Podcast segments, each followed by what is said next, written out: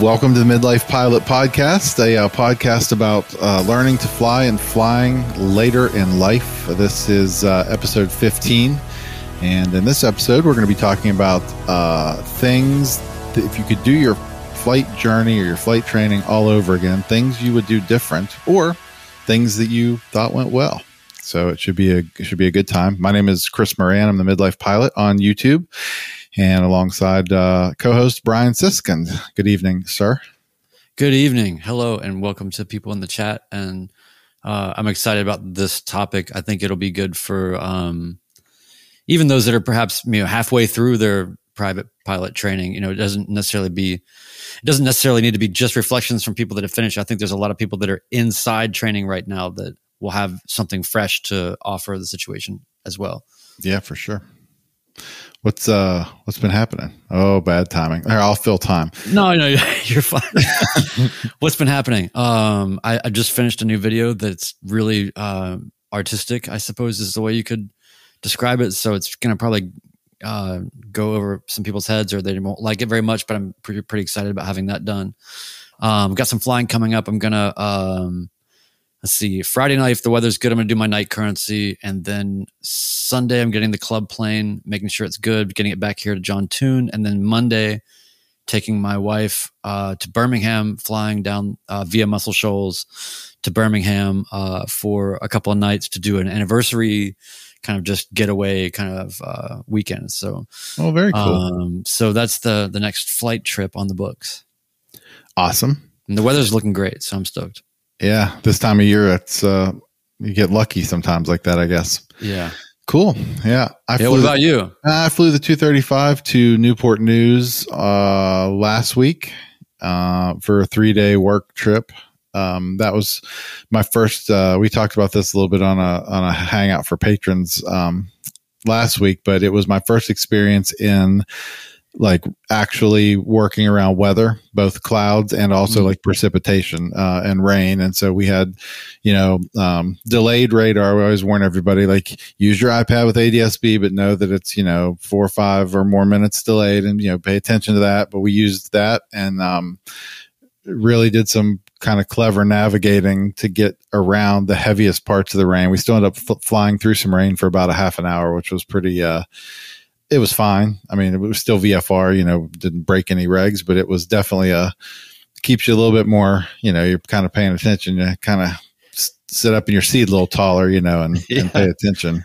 That's awesome. I've been I've been wanting to get more experience like that, but also not wanting to get more experience like that. You know what well, I mean? It's like yep. I want there to be good weather, but I, you know, we we planned really well for it. I went as far even both ways of the trip. I, I don't always call for an actual briefing from a briefer because you know the honestly the tools we have available today are so much better than what they used to be. And uh, but in that specific case, I did want to. I mean, I talked with a briefer on both legs just to make sure that. Um, mm-hmm.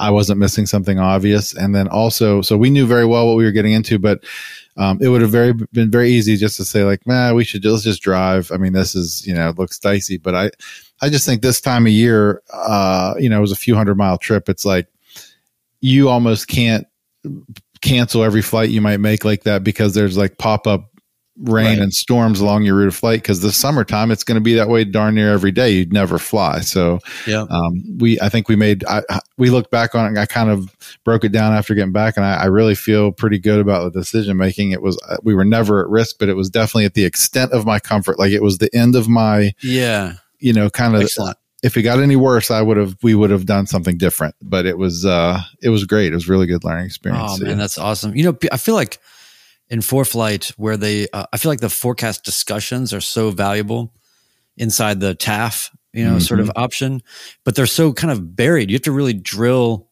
to just get to the forecast discussion and i'm always amazed at because it's it's so it gives you such a great way of understanding big picture what's happening what's going to be happening what's expected reasonably human conversational tone that's right um, it's really cool so if anybody hasn't been using that, you make sure you you dig into that. Uh, yeah, for sure. I'm sure that's sourced from just aviationweather.gov or whatever, but the clouds, I feel like, and that's probably just a meteorolo- meteorological thing. Like clouds are still hard to predict, I think, still. And so, like, I'm always kind of not bummed, but you know, you just can't you can't take to the bank um, like base like like ceiling exact ceilings and all along the route of flight and also tops. That's one of the things we found on the way down that we ended up trying to climb over a thing. We were above 12,000 feet trying to get over these and we weren't going to make it. And so like we ended up kind of in a bowl, like we were coming up to a layer that we couldn't clear.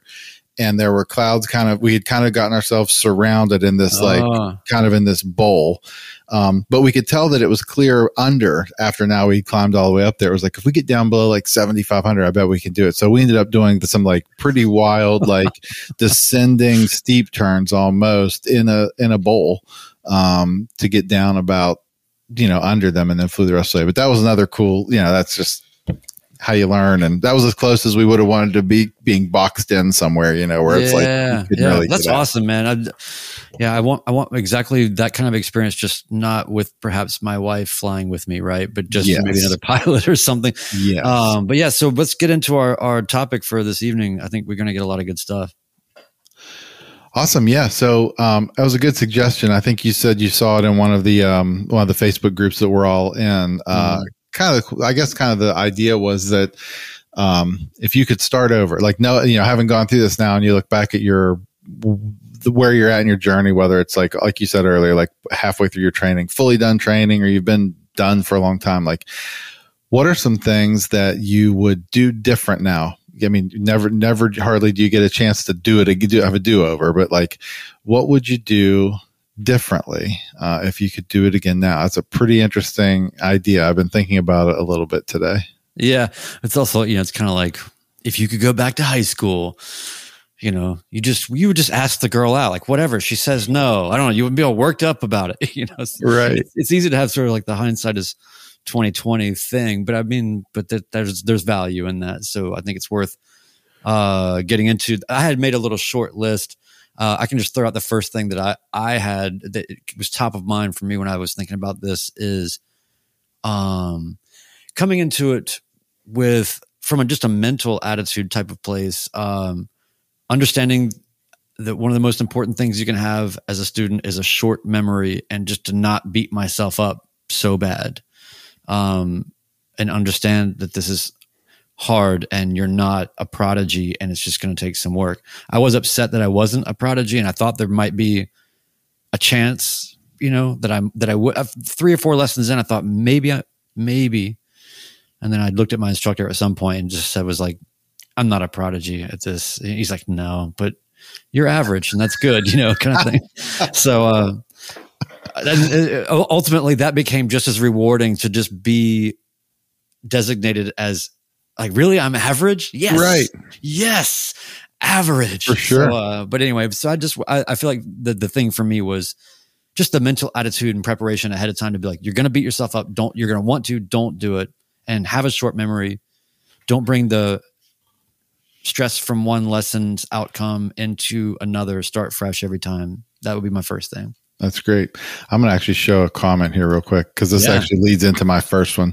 Bearded Aviator said, also knowing what I know now, I would have started 25 years ago. So after you sent the topic idea to me, I started thinking a lot about this as well. And um, I also, knowing what I know now, kind of wish I had done this like maybe professionally or maybe done this as a as a profession like this had kind of been my thing from when I was young yeah yeah you know that's a little bit i think beyond the scope of what i really wanted the question to be for me like i'm not trying I would say I would say though totally appropriate from a midlife pilot standpoint. Yeah, you're what right. We're kind of doing right. I mean, and that's really that's really a thing. You know, prepare somehow for the fact that you might love this so much that you wish you did it right a long time ago, and you're going to feel like you regret it, but you can't.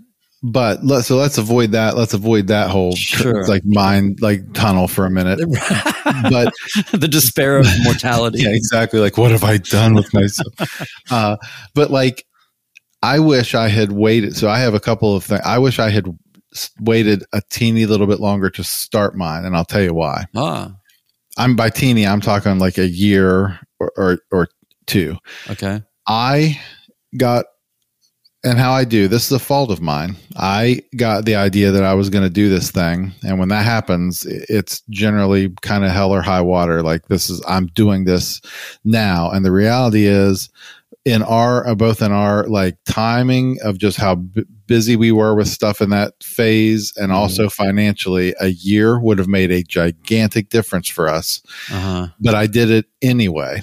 And I paid the price midway through because we were in the middle of, we bought a building. We were in the middle of like a crazy thing. And I ended up, there's a layover in my logbook right in the middle of my training, like post solo time. Like I'm saying 20 hours in probably. There's an eight month layoff where I didn't fly once. I keep forgetting that that's that's yeah. So Man. what did that do? You know, that just kind of stretched the thing out and, and, uh, but if I had just, if I had just waited a year, um, things would have been, I could have flown, more, you know, more regularly uh, every week. Things just would have been a smoother experience. So it's weird. I wish I had done it, you know, 20 years earlier, 25 years earlier, but Or then I wish later. I'd, have, or one year later. Right. yeah. It's pretty wild. timing. So ultimately, the, the distillation here is it's about timing, I suppose. Yep. So just knowing when when the right time is to start, if because yeah, I mean for me it was it was kind of a I'm I'm the same way. It's like once I, I'm sure a lot of us are in this. once we start uh, getting our head pointed in direction, we're going to go do this thing. Then just get out of the way. I'm gonna read. I'm gonna read one more thing, and then you can. Yeah, want to yeah. hear, I wanna hear what else is on your list. This is uh, from the Badger pilot. I can relate to this as well, but I, I made a mental decision halfway through my training to correct it. He says I was so focused on getting done in as few hours as possible that I missed a lot of great learning opportunities until after my check ride. I wish I would have taken the time to enjoy the ride, and I can, I can't tell you how many club members that we've had join our flying club who are like, so I can do this in 40 hours. Like, and it's like, it's a race. Everybody's racing. Everybody wants to like do the thing. And I, I tell everybody now because I said, I missed the first half of mine. That's what I wanted to do too. And then when it hit me, I am flying a freaking airplane. And just because my instructor is in the plane with me doesn't make that any less amazing. Like, I'm going to take every single lesson as a flight whether it's before I have my certificate or after. Like an hour is an hour in the airplane. And I just, once I kind of changed my own mindset about that, that did kind of change everything about the training process. Like, um, but yes, that's a great point. That's an excellent point. So another one I had was um, this is maybe a little bit more particular, but um, there was a point once I got into doing pattern work uh, in that sort of ramp that you kind of get on to eventually do your first solo. I I I at that point sort of said, okay, I I want the same airplane every time Uh because I was getting rotated through a few different 172s that had pretty different things. And I wish that I would have insisted, you know, we're reasonable, but you know, sometimes you can't avoid it. Something's in maintenance or whatever you want to fly. But I just wish that I would have asked for consistency on a lot of fronts up, you know, in the very beginning of the process. But it's hard to feel like um, you're so overwhelmed by the fact that you're even doing this that it's hard to, in the first, say, 10 lessons, get to the point where you feel like I own this training they work for me. I, you know, you, you don't want to claim that I know anything, right? And, you know, but, um, some of those instincts were actually pretty good. I, Yeah. as soon as I got stayed consistent in one plane, I did much better. I wish I would have done that from the very beginning. Isn't it funny how that changes over time? At least for Yes. me, like Yeah. because now because now all I want to do is fly other like I, now I'm now I'm excited. So I was telling you, Brian, we've talked a lot offline about this, but like so our club, we've got the 172 that I trained in. Now I, I I was fortunate in that I did train. I was the only person renting that plane during my the entirety of my training, so it was available for me basically the entire. I didn't have any scheduling problems. I flew it 100 percent of the hours until my check ride. I had like two hours in a freaking 300 horsepower Saratoga with my instructor once, some random flight, but like I was flying that airplane. Um, and then we had we bought the 235 and put it in the club, and that was a huge. I'm still learning. I mean, that's a huge stretch. And now the club is adding us. We're a couple guys in our club are buying a 150 and are going to lease to the club. And we've already kind of started talking through the process. And I don't even think we're going to require checkouts in it for everybody who's already been checked out in the 172 because it is such a similar platform. Like mm-hmm. we're going to go over the speeds. We're going to go over performance limitations because that's the big thing with the little 150, right? Is Yep, the like yep. weight and balance and the performance Summer limitations. coming up.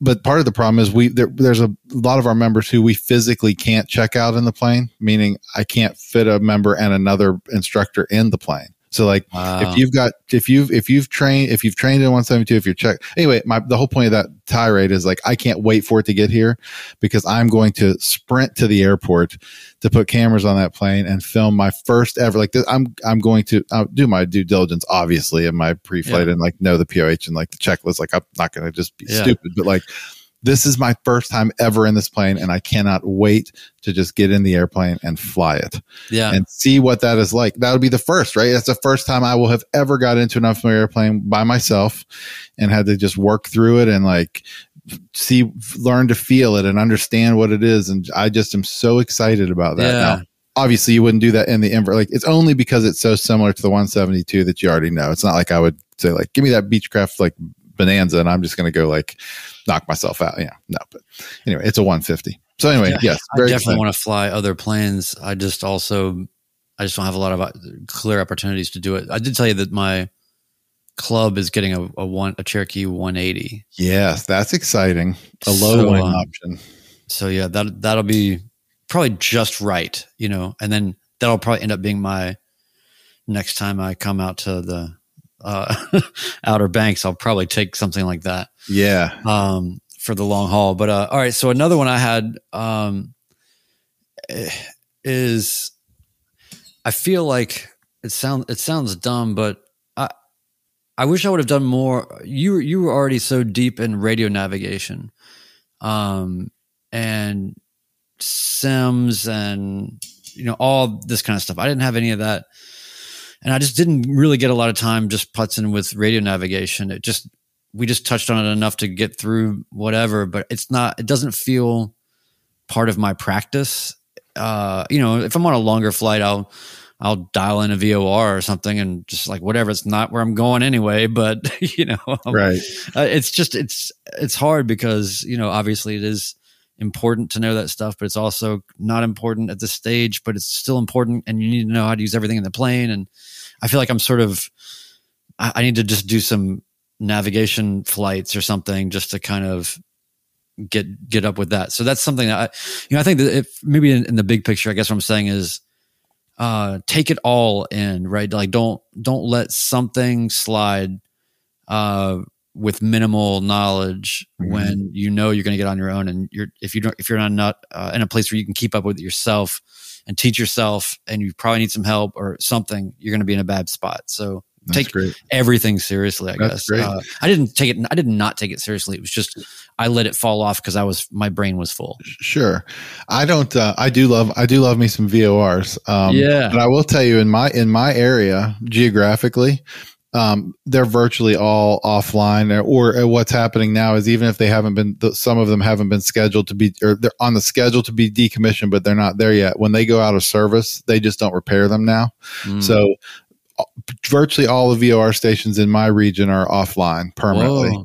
Um, and event there are i mean the, ultimately there it the bulk vast extreme majority of the network is scheduled for decommission. Um, yeah. but I would like when I go to the Outer Banks for those trips, I try to I plan my route because there's VOR stations pretty much along my route. So I have two two waypoints in there: Kessel VOR and then um, Richmond, which is right over top. It's on the airfield at Richmond International. So those are two waypoints that I use, and I do use them in my Nav too. I keep my Nav two on. Uh, on um, VOR the whole time, and I do try to track it. I do try to keep, you know, just it's like what because it is. You're right. It's one more thing that like if if poop hit the fan and all else went upside down, I could still get where I was going just on the VORs. Um, yeah.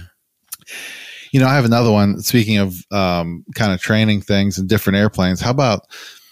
And I loved. I mean, I had a great instructor. If you guys have watched the series with Tyler, like I, I When's he coming on, by the way? I need to get him back on. He is so busy. He's, he's got a baby. He's got another baby on the way. He's flying Lear jets now for a living. He got promoted to captain. I mean, wow. he's uh, he's going crazy, gangbusters. But I need to get him back on. But he's, he's too uh, good for us. He's he's big time in us. He has he has moved up in the world. I don't even get to talk to him hardly anymore. He's so busy. he's always flying. Wow. But, um, he got a he got a Citabria, an an a, a, aerobatic Citabria So he wants to get me up to do my tail wheel and that and do aerobatics. I'm like, no, I don't know about all that. But um, how about this idea of like, I think it would have been beneficial maybe to have had some hours with other instructors. I mean, like have a primary guy like I did with Tyler, but I think uh-huh. I could have benefited from some additional time with yeah. some other people with other perspectives, maybe on some. You know, that's, that's an interesting idea in the sense that theoretically it would be of no harm if you wanted to really trick out your training like it's weird to me that some of the stuff is left for just after you get the private pilot then if you want to go do this then you do this but why not have like a uh, an option that's still a stated kind of curriculum that's just uh, where they basically give you get a you know, in the same way that we get simulated instrument you know mm-hmm. we're not mm-hmm. getting instrument rated but we're getting enough to do a 180 and turn around you know that's right uh you know so why not have a few more wrinkles? Like how cool would it be if there was i guess it's just about resources but um it'd be cool to have other disciplines or you know some entry level aerobatics or i don't know just various little tastes of things through it uh, for uh, sure. maybe required i guess but i don't know you can't i don't know. Just could be richer. I'm uh I've gotten on a tangent here. Um, Old Aviator has a um, had a comment. I don't think all of the VORs will go away. They're still used for some approaches, and I do think he is correct. So I, I've now found myself in a rabbit hole of finding a list of VORs that are go- that are on the current FAA decommissioning list, and at this moment in time, uh, there are one hundred and 17 VOR stations that are on the discontinuation list. So certainly there are more than 117 um, total. I'm sorry. Th- I'm sorry. There have been 117 decommissioned uh, to date, and on the target list of decommissioning, uh, there is an additional 187 to be decommissioned. And they're just doing uh, that by attrition. They're just letting them just die. I think they. I think there is a strategy. I think. I think it's more than that. I think some of them that are key to like um, Victor Airways, like um, you know, kind of uh, on off points of airways. I know most of them are, but I'm saying the the more the more major ones they're keeping around longer, and probably ones that are key to approaches and stuff. But yeah. I think there is a strategy here. Um, but man, you look at the list and there, I mean, there's some that are in, it's not like these are all just rural, like middle of nowhere, mm-hmm. um, VR. So I don't know. I got to do some research now and see. So that would be 187 plus one, uh, 16 that have been decommissioned. So that's, or are going to be. I don't know how many VORs there are in the United States, but that's a pretty big list. And that's updated as of uh, February of this year. So so Jay Little has a question about uh, instrument training that we're not capable of answering, I guess, because we don't have instrument ratings yet. But we, I'd like to talk about that a little bit. Um, I'm still working on my ground and just trying to get sort of attenuated to the idea that I'm going to do it. But and I know Chris, you've actually started in with some lessons. Um, so I have a feeling we'll get into that probably both of us more around the summertime fall time. Uh, but yeah, how many hours do you think would be proficient rather than just being legal? I mean, we'll we'll let you know to be determined. Probably more than what's required. Yeah, and that always the case. About keep, I think it's just about keeping it up as opposed to. Uh, that's actually, you know, what's interesting is that I think that's actually, if I have any hesitation towards really bearing down an instrument right now, it's actually that I know that now, in the same way that night currency or other things it's just going to add to my rotation of things that I need to be really sincere about being pursuant to and mm-hmm. uh, owning um, a responsible level of proficiency for them. And that right. actually kind of it seems daunting to me more than the curriculum and the practice. I think there's probably two different. I think there's two. When we talk about instrument, I think there's two different things that we're really talking about staying proficient at. Right. One is like flying by reference to the instruments with no outside reference, like controlling your airplane when you can't see outside. So I think that's like one thing. By control, I just mean like straight and level, like not die level. Yeah, not die. Then there is all the like flying the procedures and the holds and the entries to holds and the approaches. Like, so I, to me, I, I almost see them as two different things that probably require their own level of prof- keeping proficient. One is like not forgetting how to scan and do the flying that way, and the other is, um, you know, doing the approaches and flying the instrument procedures correctly. Um, both probably, I mean, both certainly, like you say, will require more than the legal minimum, I'm sure, but I bet you for each individual very greatly. Like, how much it really takes to stay, you know, maybe, maybe it's the riding a bike thing with, you know, flying with reference to the instruments. Like you just, maybe you stay perfect at it. It takes some time, but you don't really forget how to do it. You know what I mean?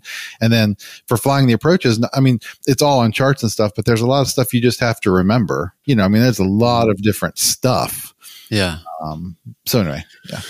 We'll, we'll, we'll know more about what it is, um, soon. Um, old aviator asks if I have done any time in a simulator as part of my IFR training. Uh, he said, just curious. I started with about 10 hours in one. So I have not ever used a appropriate simulator that is loggable for time. By simming, all I ever did was um, used X-Plane at home with my own little setup along with um, either VATSIM or um, the one I always forget, um, the subscription that I paid for for um, air traffic control that they're based in the California. They have the whole oh, California yeah, yeah. region covered. Um, but those were the only things I did with Sims. I, I would like to find one. I mean, I just think it'd be a cool experience and a cool way to learn. And in full disclosure, as far as instrument lessons, I have like one that wasn't even really like we spent about a half hour under the hood and practiced like straight and level and like flying by instruments and doing some turns and stuff. I have done no studying PilotEdge. Thank you. It's PilotEdge. Thank you. Um, I have done no studying really yet mm. and and haven't got into any procedure flying or any of that kind of stuff yet so. So you're about done is what you're saying. Yeah i got about wrapped up. It's definitely one where it's just going to be all about the written until it's time to go. Yep. Um but yeah so i actually have, have you ever used a simulator that's um you know improved whatever time building? Uh-uh. they're not they don't it's surprisingly the the the I don't think the restrictions are quite as strict as you might think them to be. They just have to meet certain benchmarks for accuracy and you know performance and like things. It's not like we don't. You think about it. It's, it's not like it's a, it has to be a, one of these giant full motion like sure. full wrap around. It's not. It's not that necessarily. The requirements are like more than one screen, maybe. right. You know, and there there there yeah. there's certain restrictions. The controls. Mm-hmm. Like actual flight controls, but then also uh, a, a, platform where you can change, or the instructor can change parameters of the simulator, uh, in, initiate failures, um, ch- change visibility and stuff as needed. Those kind wow. of things. That which is so fun to play God as an instructor, doing that to a poor sap like one of us in the instructor in the simulator booth. That would be really fun. So I, this will really be the first time like getting into an instrument where I'll really have a valid use for the simulator. I mean, I learned a ton on it leading, like you mentioned earlier, like leading into my training on both like VORs and also, but really radio communication was a huge, huge, huge part that I learned on simming. But um, you talk about where it really is beneficial, even for your little, even for like on your little home sim, the instrument stuff is so key because it takes away the need for this super massive graphics adapter to render the outside world. Because who gives a crap? Like you make your panel, your panels full screen. Like if all you're trying to do is fly like procedures and approaches and stuff, you don't need to see outside anyhow. Like, yep it's just a panel to keep the instruments going and fly that. Well, so there's, I guess I forget what the rules are. It's like you can do 10 hours, I think, towards instrument or something like that. And so they have one up at my school up the streets here. So I'm, I'm thinking that that, might be how I start, um, before I get into all the rest. But yeah, I'm interested. I mean, how, how I've since I've never done any flight sim of any kind ever. What do you what do you predict will be my response to a flight school sim? you're gonna think it's um you're gonna be like, well, this doesn't feel anything like the airplane. I mean, that's my experience was that I was shocked at how much not like the airplane it felt. But this is gonna I gotta phrase this correctly so that nobody that's listening re- reads into this incorrectly.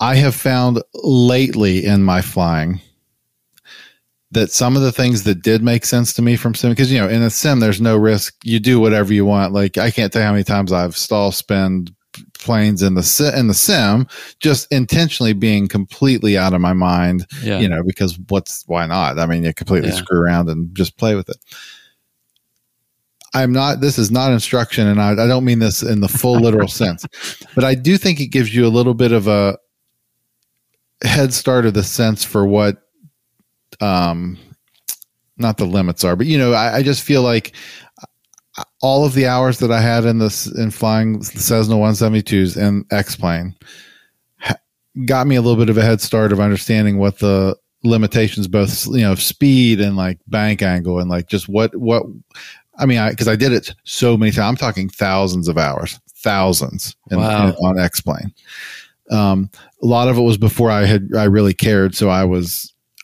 developing bad habits, but really the last half of it, I mean, I mean, still probably a thousand hours was like legit, um, trying to do things the right way. I understood what V speeds work. I understood things, uh, yeah. and could really kind of work before oh, I got huge, there, which I think helped me a ton. No, that's huge.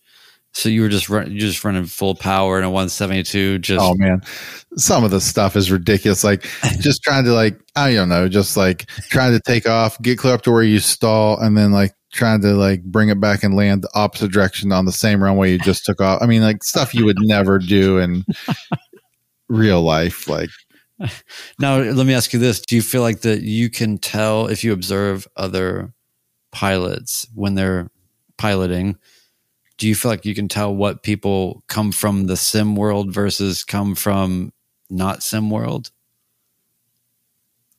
Um, no, not from flying. I don't think. I feel like I can tell if people practice on the radio or use PilotEdge. I mean, I can definitely tell radio people whether they've had a head start on that or not. Is that just because there's weird little things they say in the PilotEdge that's like, yes, that's correct, but nobody says that or those? Kind no, of things? no, I think it's just because I'm making a I'm making a guess based on like if I knew how many hours in the real world these people uh, had, yeah. I could pretty much yeah. gauge that they were. uh that they had a head start or didn't. Um, you can just kind of tell. Although, in fairness, I also hear lots of guys who I know have been flying for 50 years, just people that I know from the area that I hear them on the radio. I'm like, holy crap, how did you do this for? I mean, like, some of this stuff is just so bad, so bad. Yeah. But is what it is. Oh, there's some good questions. We got to get some of these. Uh, Foodhead. I don't recognize that's a that's a new name for us. I think on the chat. Do you recognize that, Brian? Uh, no, no, but I'm I'm all about food. Me too. Foodhead says lots of water near me. How did you make peace with engine out forced landing? Um, how do you make peace with it? Well, it, uh, meaning how, how, are you okay with go fly? Yeah, how are you okay to go fly? Like knowing that that's a possibility. Um, I don't know that I have fully. I mean, I think about it every time.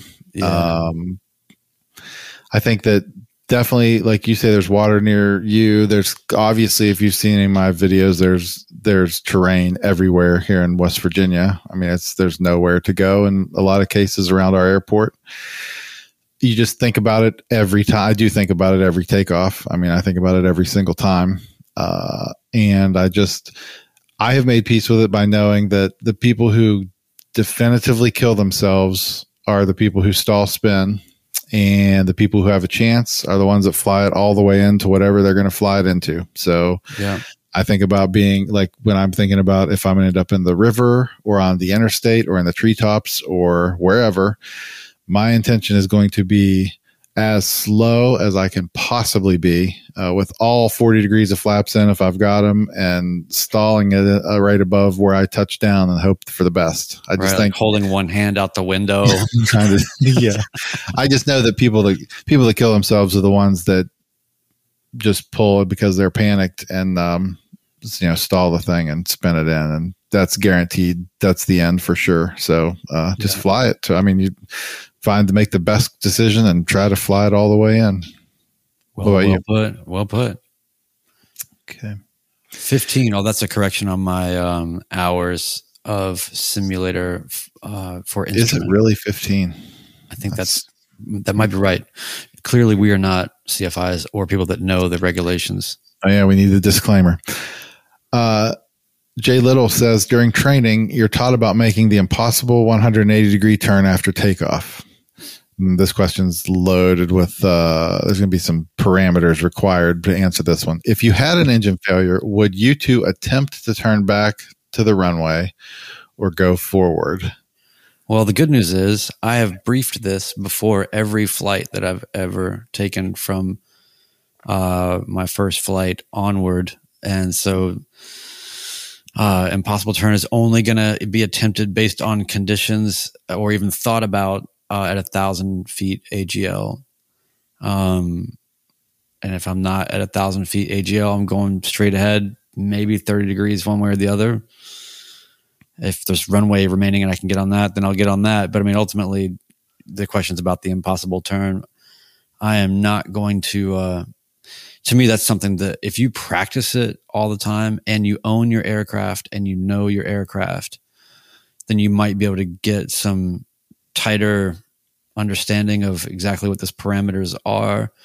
For me, it's a thousand feet and it depends on what the wind's doing and other things. So that's basically exactly. it. So I've, I've said it out loud every single flight and everybody probably should. I was going to say I have more variables, which probably doesn't make me, it probably makes me the opposite of safer, but I, I have other variables.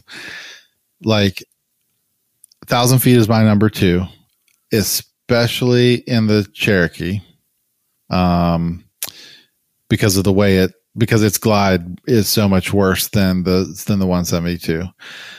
However, um, there are so many factors that would make it would make me have to think twice if I would do it under a thousand feet. One is like the length of the runway because you know a ten thousand foot runway. Um, I may already be seven hundred feet above it at the end of it. Like yeah. In other words, I may have a lot more runway already there that you know what I mean to come back to than I do on my little three thousand foot one at Fairmont. So mm-hmm. the length of the runway matters. Like you mentioned, winds. Like if it is a if you've got if you're taking off into like a twenty knot headwind, that makes a huge difference because your altitude above the ground, you're still going to be so much closer to the runway. You know, you won't be you'd be so much geographically like closer physically to the runway. So you it might be a consideration. But the I, I also pay attention to the wind. We're really lucky around like the airport where i'm at because in addition to the um, surface winds with our windsocks, we have the power plant that is visible like as we're taking off with smokestacks. So I can also clearly see at the altitude where I'm climbing through exactly which way the wind is blowing at any moment, which would make my determination which way I was going to turn if I was going to come back, um, you know, in, into the wind. Yeah, is the way that you would do that. Um, so it's a thousand foot is my general rule, especially at Fairmont where the runway is short and it's there's stuff everywhere to hit if you don't make it back. Like I would definitely consider if I was in like Iowa and like it was a ten thousand foot runway and at either end of it was like a six mile cornfield, you know, I'd be like, yeah, what I'm going to go back. I mean, I'm just going to try to go back. And if I don't, stall spin is, uh, old aviator makes a good point. Under a thousand feet is a recipe for stall spin. It is. It's, uh, I keep coming back to it's, it's really hard to stall spin if you're not pulling. I mean, if your nose is down and you're, you know, it's, you know, you got to still be a pilot. Like can't, can't be stupid in those situations. But I, I would, I would consider it under a thousand feet in the Cessna in the right conditions. I think. But um, you know, we've we we say we've practiced them. We've never really mm we've never done them aggressively, like I've seen, or with a non windmilling propeller. Right. So there's factors that we just don't know, but definitely, um, you know, of course, also the, like you say, there's so many more factors than just that. It's like, where are you? What else is around? Like, if there's great options straight ahead, um, you know, then go there. I mean, there's just so many factors. It's so hard to answer that question. Like, as a straight up, would you do this or would you not? And I say, well, I mean, it depends. Yeah. So uh, Jay Little's got another one here about uh, what would you do differently preparing for your check ride. Wow, that's a great question. I would not stress as much about it. I think. Yeah, yeah, just relax. It's just so much easier said than done. You can't. That's that's retroactive advice that you can't even really offer because it's impossible. Yeah. There's just so much on the line. There's so much money and schedule. You, you know, especially now, people seem, seem to be having a really hard time getting DPEs. I don't know if that's universal or it's true here. Uh, I was very, very lucky in that way. Um, yeah, I'm trying to think of what else. Um, I would um, study my weather more. I would study weather charts and their uh, and their um, legends more. I'd understand more of the symbols than I did on a lot of the charts. The mm-hmm. ones that I felt were I mean, you know, not irrelevant, but ones that I wasn't to, yeah, you know, I wasn't going to spend a whole bunch of time in. And mm-hmm. uh, I got quizzed pretty hard on those and did not know a lot of things that I needed to know. Mm-hmm. And so I would probably spend a little bit more time just understanding like symbology and some of the um, stuff on weather charts. But relaxing was the bigger thing. Like, my DP spent the entire day trying to get me to chill and just go take him up for a Sunday afternoon flight. That's what he really wanted me to do. And uh, yeah, by the time we got to that point, it was like he had me calm down. It was a great experience. But really, I was I was pretty uh, I was pretty hyped about it. Can't you imagine if you were a um, uh, if you were a DPE, how it's kind of like it must be like kind of like being a cop. You know what I mean? Where you're just driving down the road, but everybody slows down to the speed limit around you, or you know, just everywhere you go, there's just this field that controls people's behavior in ways that are only probably annoying to you that you have no control over whatsoever. Right. Uh, you know, the DPE. Uh, He's like, man, can we not just enjoy our like time yeah. together? I can totally see that from this perspective now. You know, yeah. um, one, you know, because it's actually kind of like uh, there's really no graceful way for them to explain it to you, even if they try to set it up for you before the flight to say, hey, you know, look, you know, I just want you to relax, take it easy, we treat it like a Sunday drive, you know, or whatever. Um, that sort of beckons the feeling that you have when you're at the doctor, you know, or right. something when they're like, I mean, this, look, it's really not that, you know, it's not going to hurt too bad, you know, or whatever. Uh, it's almost like the kinder and more deferential they are to you, the more you're almost skeptical. because so much of the the paranoia, right, is around what's a fail and how do you read the signals and the signs and what right. do you say and what do you not say. It becomes this whole behavior exercise, and that's kind of the stuff that gets you amped up. So you got to just relax, man. Hey, Josh is here. Um, hey, Josh. Josh is a patron. And for those of you uh, listening to the audio podcast, uh, reminder that we record these uh, live every other Wednesday night at 8 o'clock Eastern. And uh, we do it with a group of folks who hang out with us. We're on YouTube um, and Facebook, and uh, we do a ton of this interaction. So if you want to be part of the podcast, you can join us on those Wednesdays. Uh, Wednesdays. Josh is here. I'm going to share a link in the chat. I hope he doesn't mind. Um, I just, I actually caught one of his videos. YouTube actually prompted me to, uh, it showed up for me in a, oh, cool. uh, in my feed earlier. Uh, Josh flies a Cirrus reasonably near me up around the Pittsburgh area. And, um, he had to help out ATC, who there was an airplane that they weren't talking to squawking 7700 and uh, Josh was in their vicinity, and he actually went over and checked it out and like kind of circled the plane and watched them land at the airport and talked to them on a CTAF oh, frequency. Oh, wow. It was pretty. It was pretty cool. When did this come out? When did this happen? Uh, I just saw. Out? I just saw the video. It looked like it was published uh, a few days ago. Um, I think it was pretty recent, but I'm going to share the link in the chat if anybody wants to check it out. Um, it's um it was kind of an interesting it was kind of an interesting just like things that were happening there um and how they were able to go like update the controller who had no idea. The controller lost the guy from radar and was not sure what happened to him. And so like josh actually came back to him like i just talked to him. He landed safe. He said it was on may 8th so um, wow, that's man. kind of an interesting it's just it's short. It's a good good short video. It's a good watch if you guys have time to check it out. It's uh it's pretty interesting so. Yeah we should just plug josh in. Just send him the link. He can he can so, oh, can you send me the that link? I can't get it in the chat, but I'd like to, or I can't get it in the screen thing. Yeah, where do you Oh wait, I'm it? sorry. No, I've got it over here. Never mind. You've complicated my cool. my life is complicated when you start talking tech things and we oh get weird. no, you're fine. All right. All right. Uh Josh, man, this is awesome. Why am I not subscribed to Josh? I'm now subscribed to Josh. so everybody else can do that. Yep, go subscribe. Check yeah, it out. speaking of um, you know, for those that are listening on the audio uh bit, um, which is I guess where most people are listening, uh, thanks for leaving all the Apple review things or whatever, because it actually seems to really help. Yeah. Um, so we've got probably, I don't know, 12 or so ratings over there now. We'd like to get to, um, you know, 100,000 or 200,000 sometime in the next, you know, 90 days. oh, okay. So, uh, yeah, that's good. you know, but, but if you can do little rate things or leave little review things or just press little good energy buttons around on software things and it'll help us.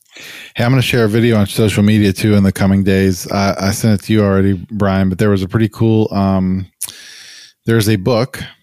Kind of blew my mind. Uh, it was written by an air traffic controller that works Oh, in yeah. works in Washington Center.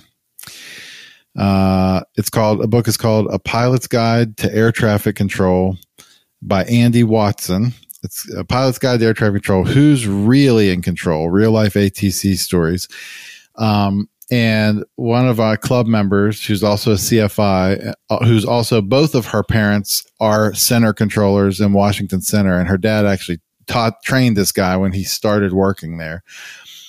She sent me a video of her opening up this book and he scrolls through this section of where it's like, I'd like to thank the following YouTube channels and says, in addition, I would like to thank the following podcasts. And he scrolls down to this list. And I kid you not, in print, Midlife Pilot Podcast is listed in print in this guy's book as like a thank you. And I was like, it just goes to show you how wild is that? Like Washington Center controller who just wrote a book, um, you know, called us out in his book. So I'm going to post that. That's a fun little video. I'm going to post it on social media. And we'll have to, I told, I told her I want to get in touch with him. Uh, I want to get a copy of the book and then he might be a great guest to come on and talk. There about you go. Stuff. Yeah, this is him no in. brainer.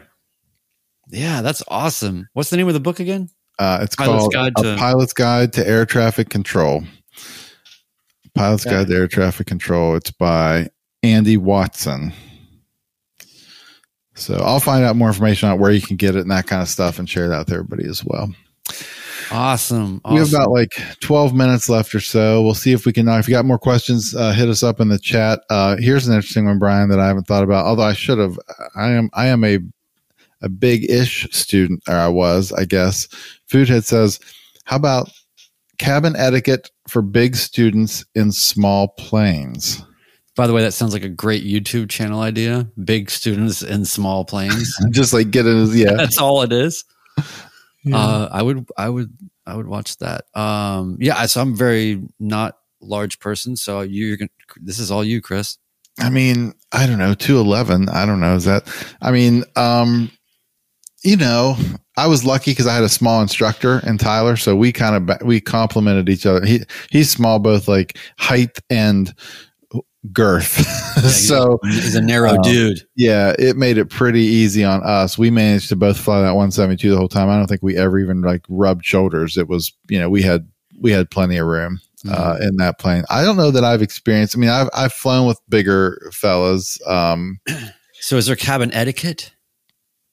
Like, you know, brush your teeth. I mean, it's just like Oh, general. okay. Know. It has to be with I being. see. I think that's. I don't know if that's what he's asking, but that's what I think when I hear etiquette. Like, Or like pilot arm goes on top yeah, of other I don't. You always got to put your arms around. See, I don't know. I've done it to everybody I've ever flown with. At some point, Yeah. invariably, my arm ends up around the other seat. You know, that's just part of the nature of it. I think that's generally accepted behavior. Maybe don't touch the person, but like you can make it around the seat. I don't know. It's uh, it's challenging. You know, it's tight quarters, and uh, although I have also found stuff that would normally bother me in a safe space on the ground when once you get in the air and you're flying the airplane, like so many less things matter now. Like I'm way less Yeah, concerned about how close this dude is to me, what his breath smells like, like Yeah. what I mean, it's kind of like focused on what you're doing. So it's maybe not so bad. Yeah, it's not like uh like when you're in the bank line and there's somebody breathing on the back of your neck. That's the one. All right. So um Yeah, I mean, it looks like we're pretty well through everything. We can probably just go ahead and, and send it off. Yeah, let's wrap it up then. Uh, appreciate everybody uh, hanging out as always. Uh, like and subscribe. You guys know the drill for the normal stuff. We got another one coming up in two weeks. I promise there are videos coming to my YouTube channel. I have so much content um, that I just need to um, get on it. When's yours published, Brian? I can't wait to watch uh, this weird one. Yeah, the weird one. Uh, I don't know. Or share it with me privately. I could, yeah, I, I could put it out next day or two, but um, I might wait another couple days. I'm excited to see it. So uh, be sure to check that out. Check out Josh's uh, channel linked in the comments there if you haven't. He's uh, uh Cirrus dude out of Pittsburgh, and it's good stuff. Um, so yeah. cool. All right, man. Well, uh, thanks for everything. Thanks for everybody uh, asking so many awesome questions. Hopefully, this helps people that are, I don't know, in the midst of it, or you know, sometimes it's good to unpack old traumas like flight training. For sure. we'll talk to you all in a couple weeks. All right, later, everybody.